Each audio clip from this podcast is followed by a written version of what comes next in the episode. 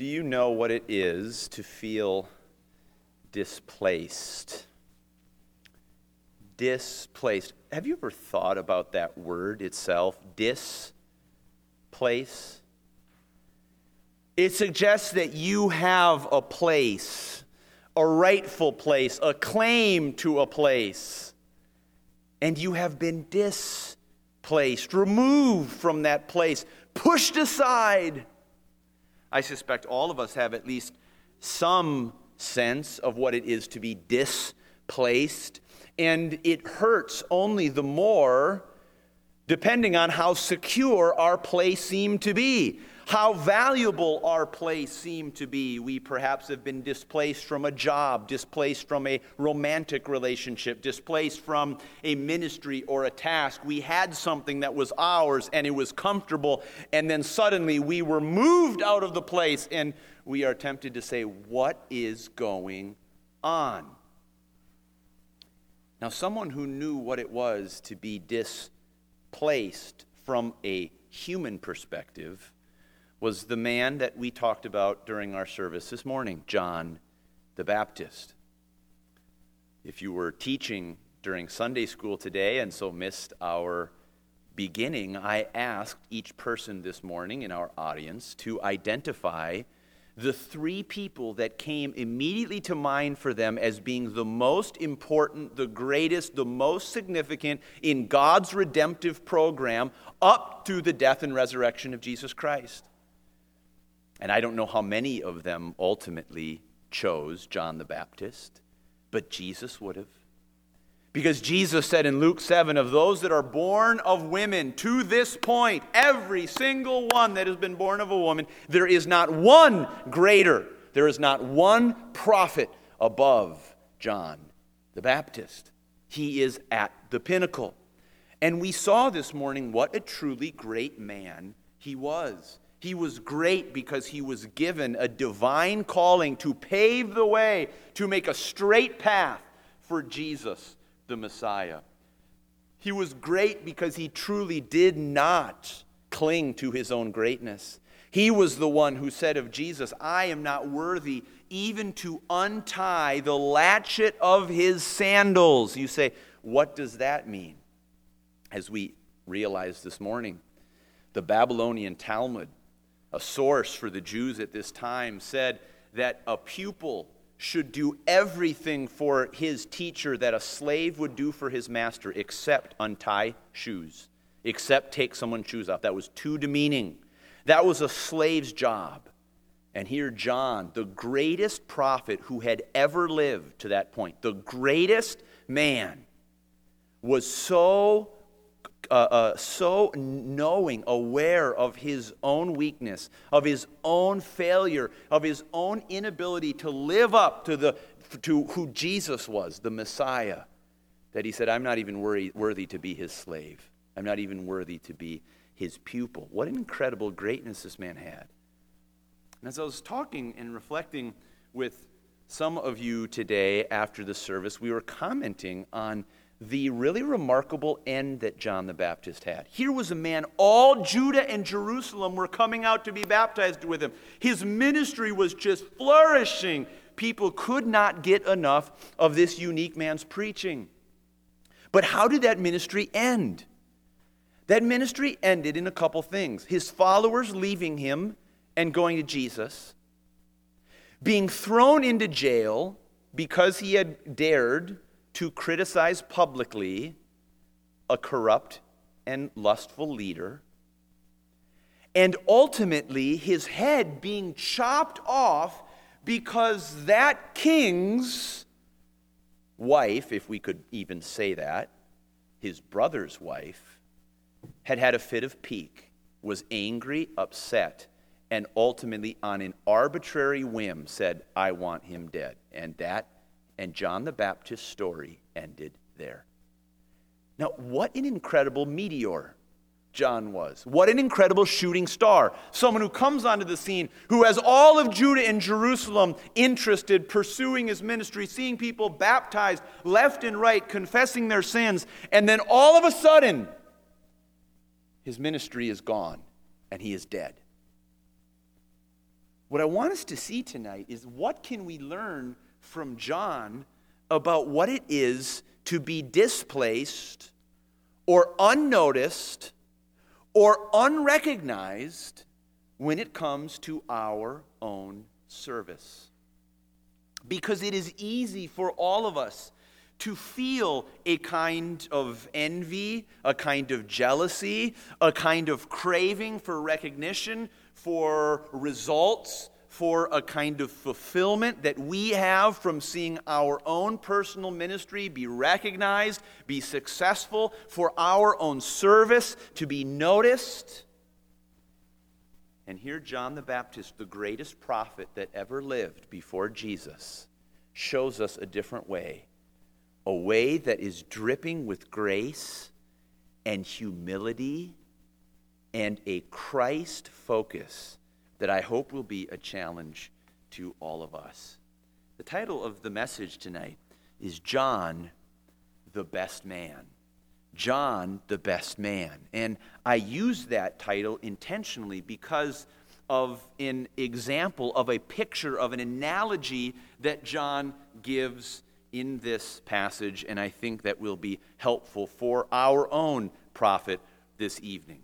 I want us to look at three aspects here. First of all, a fleshly concern. Secondly, a sovereign choice.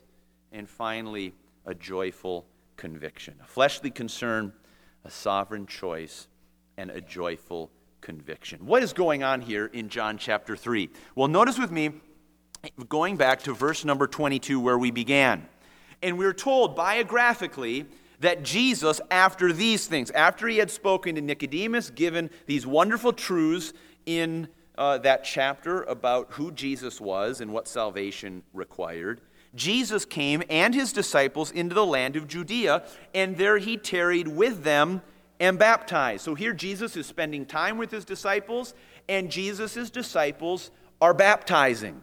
They are following what appears to be a similar ministry to what John had been doing preaching repentance and baptizing, as John the Baptist had been. Now, John also, John in verse 23, also was baptizing in Aenon near to Salem because there was much water there.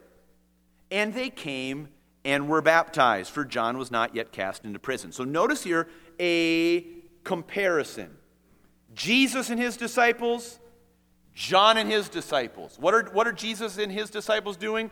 They're baptizing and teaching. What is John and his disciples doing? They are baptizing and they are teaching. Two groups, a common method, and a similar goal. Now, notice in verse 25 then there arose a question between some of John's disciples and the Jews about purifying. And they came unto John and said unto him, Now, who are these they? And they came unto him. It's unclear whether it's John's disciples or the Jews. Perhaps we could safely assume it may have been some of both. Now, if you notice the spirit in which this is being asked, it seems to me it's probably more likely John's disciples that are asking this question, but we don't know. And they came unto John and said unto him, Rabbi, he that was with thee beyond Jordan, that's Jesus, to whom thou bearest witness. What did Jesus say beyond Jordan about Jesus? John said, This is the one. I'm not, I'm not the Christ. This is the one you should be following. So he bare witness to him Behold, the same baptizeth, and all men come to him. Now there's an, a direct comparison being given here. John, you used to be really popular. All, all Ju- Judah and Jerusalem used to come out to you. And now Jesus and his disciples have come and set up shop and no one's coming to you anymore. All men are going to him. Now, what is implicit in this question? How do you feel about that, John? How do you feel about that? How do you feel about the fact that Jesus is getting your crowds? How do you feel about the fact that your influence has waned? Your impact has waned? John it's like a reporter sticking a microphone into his face. Care to comment? Care to comment? Now, what I want to start with here is a fleshly concern. Because I want to see if we were in John's shoes, how would we feel? I just want to be very honest with yourself. How would you feel? I can tell you what would be very natural for me to feel and what would be very natural for you to feel. What would be natural is for you to focus on the same things that the questioner was focusing on. What were the things the questioner was focusing on? The one who asked John this question. They're focusing on a couple things. One, on what success looked like. Implicit in their question was Jesus is succeeding. Success looks like crowds, success looks like people.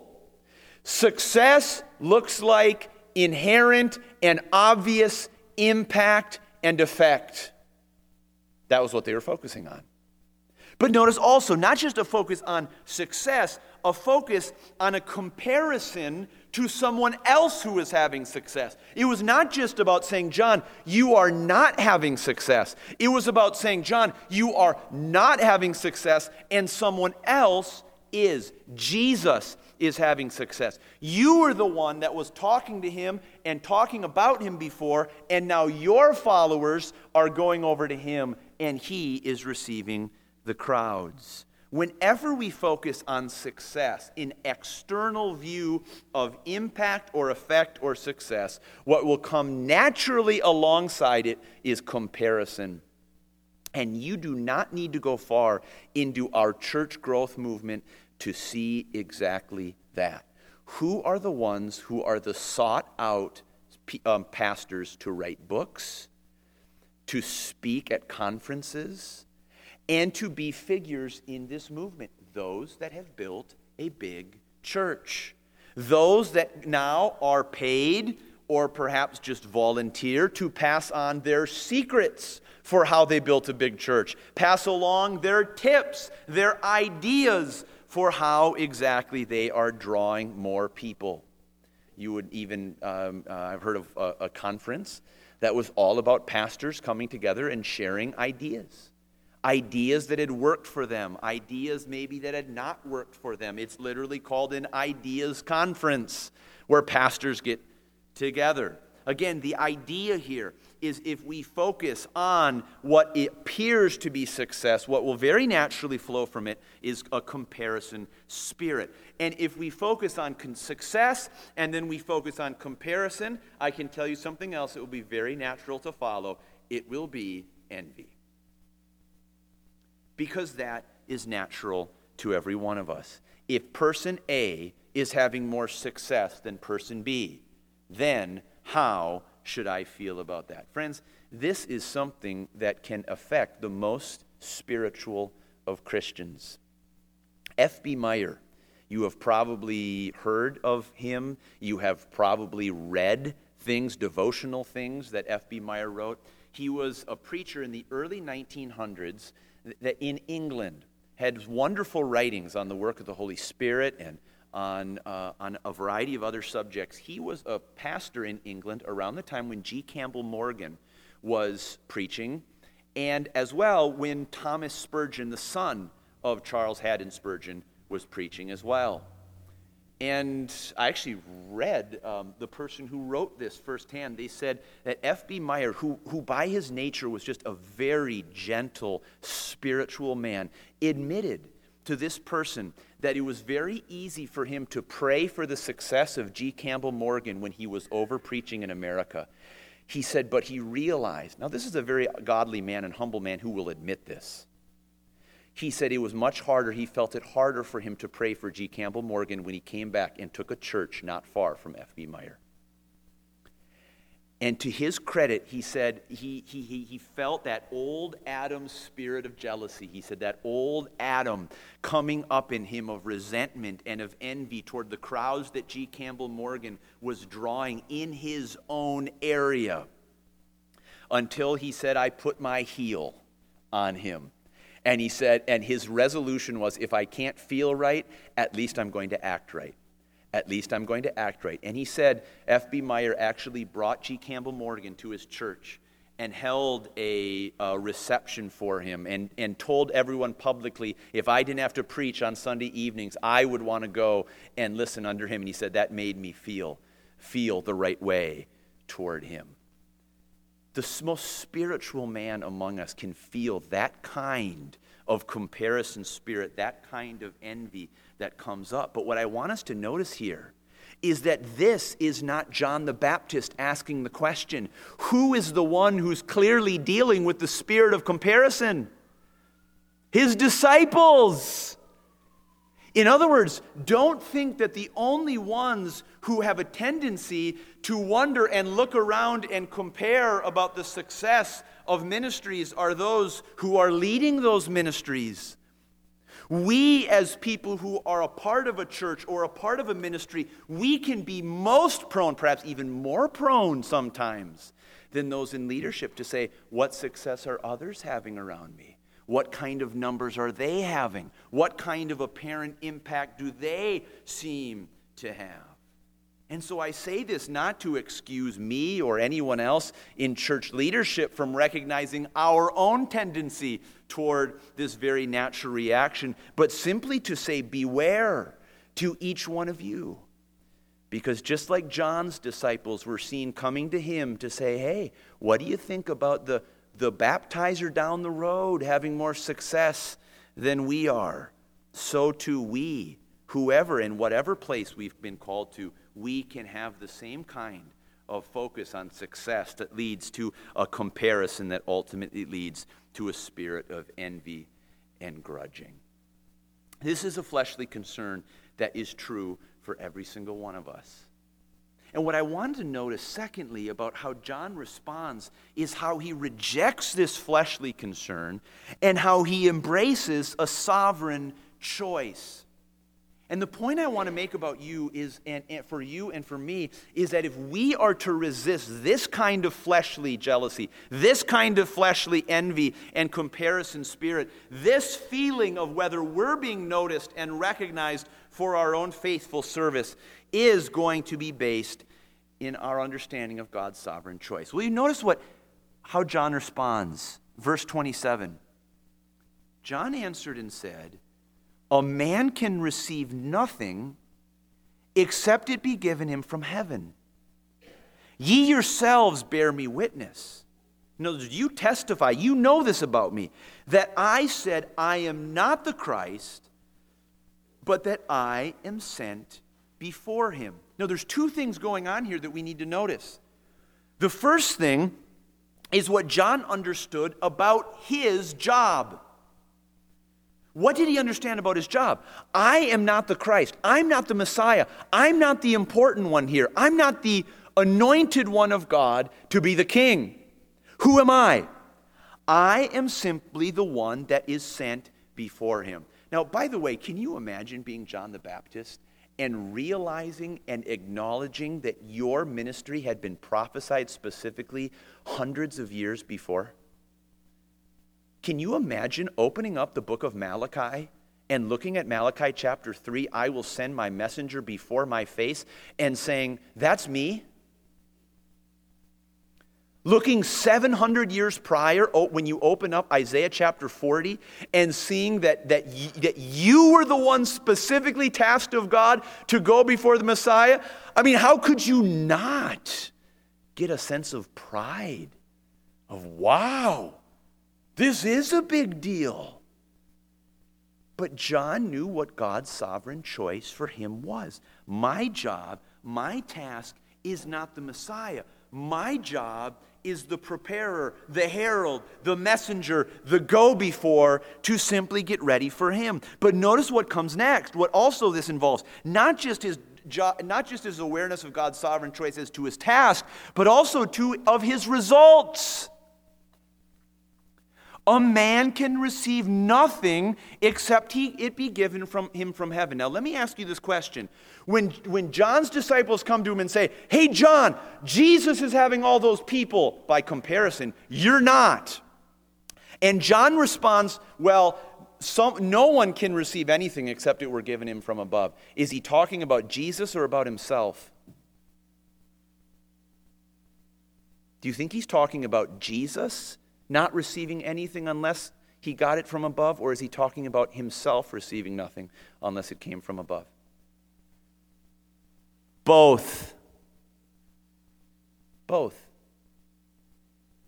He's saying, All the people that I had in the first place, God, are because you gave them to me. And he's saying, The ones that are going over to Jesus now and being baptized of him, they are the role and the results that God you have given as well. No man can receive anything except it were given him from above. Friends, when you park yourself in God's calling for your life and His results that He sees fit to bring into your lives, do you know how liberating it is? Do you know how liberating it is when God calls some loved one into our fellowship who is such a blessing to our body to say, No man can receive anything except it were given him from above? That's not me, and that's not us. That's Him. And do you know how liberating it is when God calls someone out of our fellowship? Calls someone away from our ministry, away from our body to say, No man can receive anything except it were given him from above. God bless you. God bless you. That is liberating because we ultimately do not need to cling to our results. Look to our comparisons of how person A is doing compared to person B, or church C is doing compared to church D, when we can say with John, none of it is ours anyway, it's all from him. And may all of us cling to that. May all of us stand in that liberating power when we are able to commit this church and what we are doing at this church and in any other ministry that you have ultimately to the sovereign will and desires of God for you. John simply rejected a fleshly concern when he said, This is about the task that I've been given and the people that God has seen fit to give me to meet it. Now, I want you to see something about this sovereign choice because John not only is just parked in this, but he has a picture for us to try to dig into here. Notice with me verse 29. He that hath the bride is the bridegroom. But the friend of the bridegroom, which stands and hears him, rejoiceth greatly because of the bridegroom's voice. This my joy, therefore, is fulfilled. Say, what is John saying there? Well, let's pick up the picture, shall we? There are three people in verse 29. There's a bride, there's a bridegroom who is marrying the bride, and there's a best man. And here's what John is saying there's a very simple picture that all of these Jews would have understood. Jesus is the groom. I, my job is to bring the bride to him the people of Israel at that time, who would be his, and ultimately culminating in the bride of Christ being his church called out of every people and language, Jew and Gentile. And John is the, is the best man. Now you say, why is, was this such an important picture? Well, I've never been a best man. I blame James for that. I feel like I would have a good chance at it if you would just, you know, snap to it. I've never been a best man, so I can't tell you what it is to be a best man in today's age, but I can tell you a little bit about what I've read that it was to be a best man in Jesus' day. In a Jewish sense, a best man was not just the guy who had the job of putting together the bachelor party and of making sure he had the rings in the pocket the ring bearer walks up and gives them. No, no, no, no. The best man had a little different responsibility. As I understand it, the best man was the one, the bridegroom was at his house getting ready because he had a gal moving in. And so he was the one that was really focused on getting ready his house. And he chose his best man, and it was his best man's job to get ready for the wedding. It was the best man's job ultimately to prepare and then bring the bride to the groom. And so the best man shows up. The best man has a central role. He is almost, if, if you will, the person bringing them together hand in hand, having taken on this significant oversight and preparation role for his best friend. Now, I want you to think about that in this perspective. I want you to think about John looking at this picture and saying, My job is to come before the groom and prepare the wedding. And the, my job is to go and take the bride and bring her to the groom, preaching the baptism of repentance for the remission of sins, doing his ministry. And once the two of them find each other, I step out of the way and my job is done. Now, notice again what he said. The friend of the bridegroom stands and hears the bridegroom. And he rejoices greatly because of the bridegroom's voice. This my joy, therefore, is fulfilled. I want us to see not just a fleshly concern, not just a sovereign choice, but thirdly, a joyful conviction. I say it is, first of all, the conviction. Because notice what John says in verse 30 He must increase, but I must decrease. When John saw himself as the best man who had a sovereignly chosen task from God to bring the bride and the bridegroom together and step out of the picture, he had a conviction that could only say, He must increase and I must decrease. Now, you know, there was a time in my life where I felt a similar conviction. It was a conviction that led to, I would say, the single greatest humiliation I have ever experienced in my entire life. And I hope never to repeat something this mortifying. I may have told the story before here. As an organ student at Duke University, our um, school put on a significant organ program, drawing on um, uh, famous organists or just very accomplished organists from around the country or even the world to come in and play on the very kind of world recognized organ that was at the Duke Chapel. And because I was an organ student, I would be asked to pull stops. Now, this is not an organ like that organ where you just push a button and the stops come out. This was what's called a manual organ. So you needed one person on the left side of the organ pulling out stops in real time to change the sounds, and one person on the right. And I'll never forget, I was pulling stops and, and uh, for a woman named Mary Preston. I'm very grateful she was a believer, by the way, for this entirely mortifying time. She was a very strong believer who gave a testimony, a Christian testimony, at this secular organ concert. And um, the sweetest lady, but we, she was playing a new piece, a piece called The Despair and Agony of Dachau. It was about the concentration camp that the Nazis had put together. It was just a very, very evocative and powerful piece.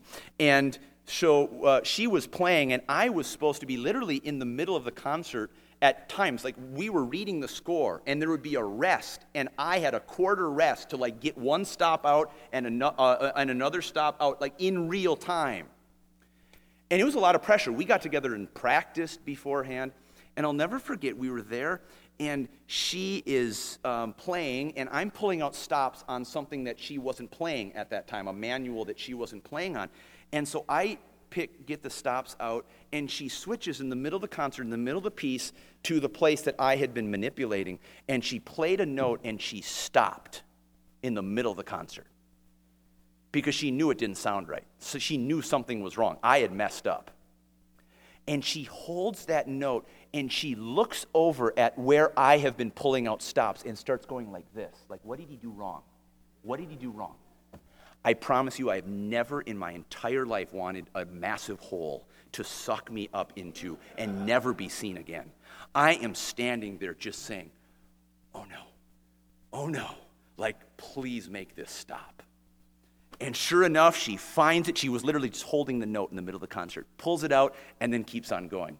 I was actually very, very fortunate because no one had heard the piece before. It was a new piece.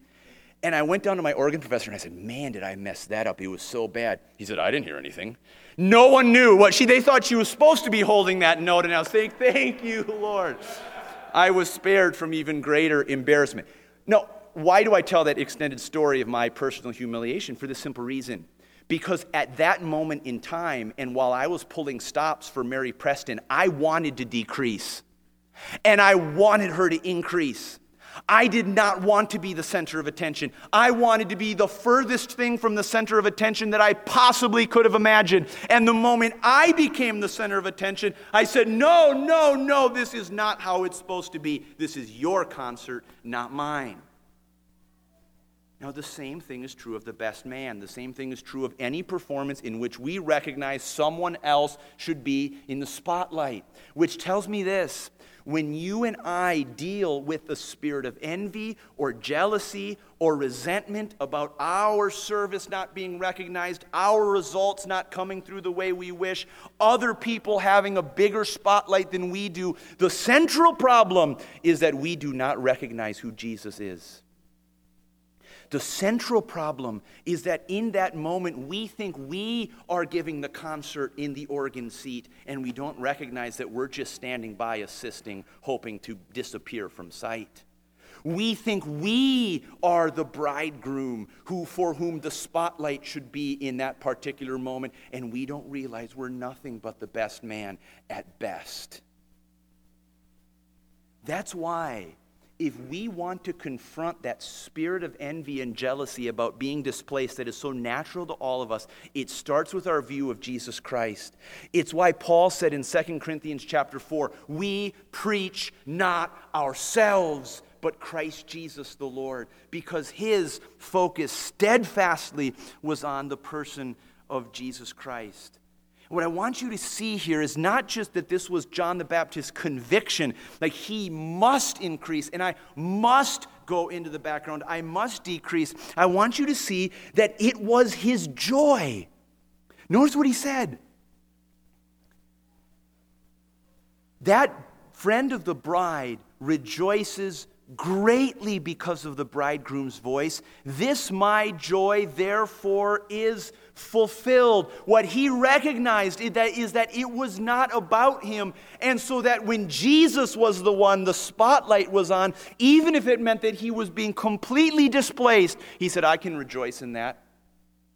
The idea of the joy here in this Greek is just this overwhelming joy, this joy that just keeps on coming. And John the Baptist looked at the twilight of his ministry about his people and scope of influence rapidly diminishing and said, My joy is fulfilled. I got to hear the bridegroom's voice and see him connected to his bride. Now, what does this mean for us? It means something again to a place that is so natural for all of us. It's to recognize that when our light dims a little bit, we tend to notice. When our light doesn't seem to be shining so brightly in that dark sky, we naturally say, What's going on? And why is that person's light a little bit brighter than mine? But, friends, I just want to point out one thing your Christmas lights that are up this year don't do anything when the sun comes up. On a bright sunny day, no one notices. No one notices your Christmas lights on. Your Christmas lights are on only and noticeable when it's dark.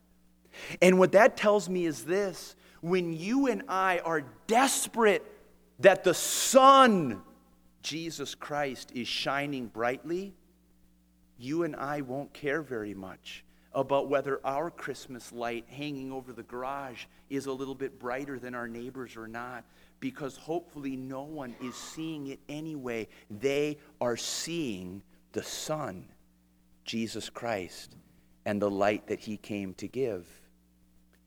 You see, the challenge for all of us, friends, I heard one pastor say, and I think it's so true the places where Christians themselves are held up for glory are the places where Jesus and his light are darkened.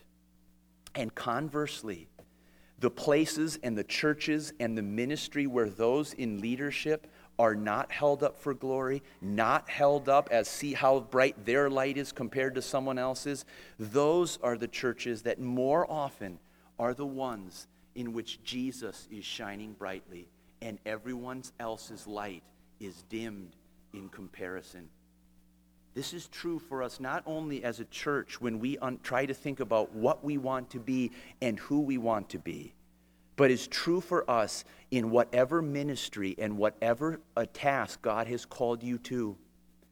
If He's called you to something that seems to be thriving right now and the results that you've always dreamed for are coming out, may you and I say, you know what? If Jesus is the one who's being seen right now, then He must increase and I must decrease. I'm happy to step out of the limelight. But, friends, it's equally true that if in your sphere of calling, if in the task that you have been given, if in what God has tasked you with doing in this life, you're wondering, where are my results?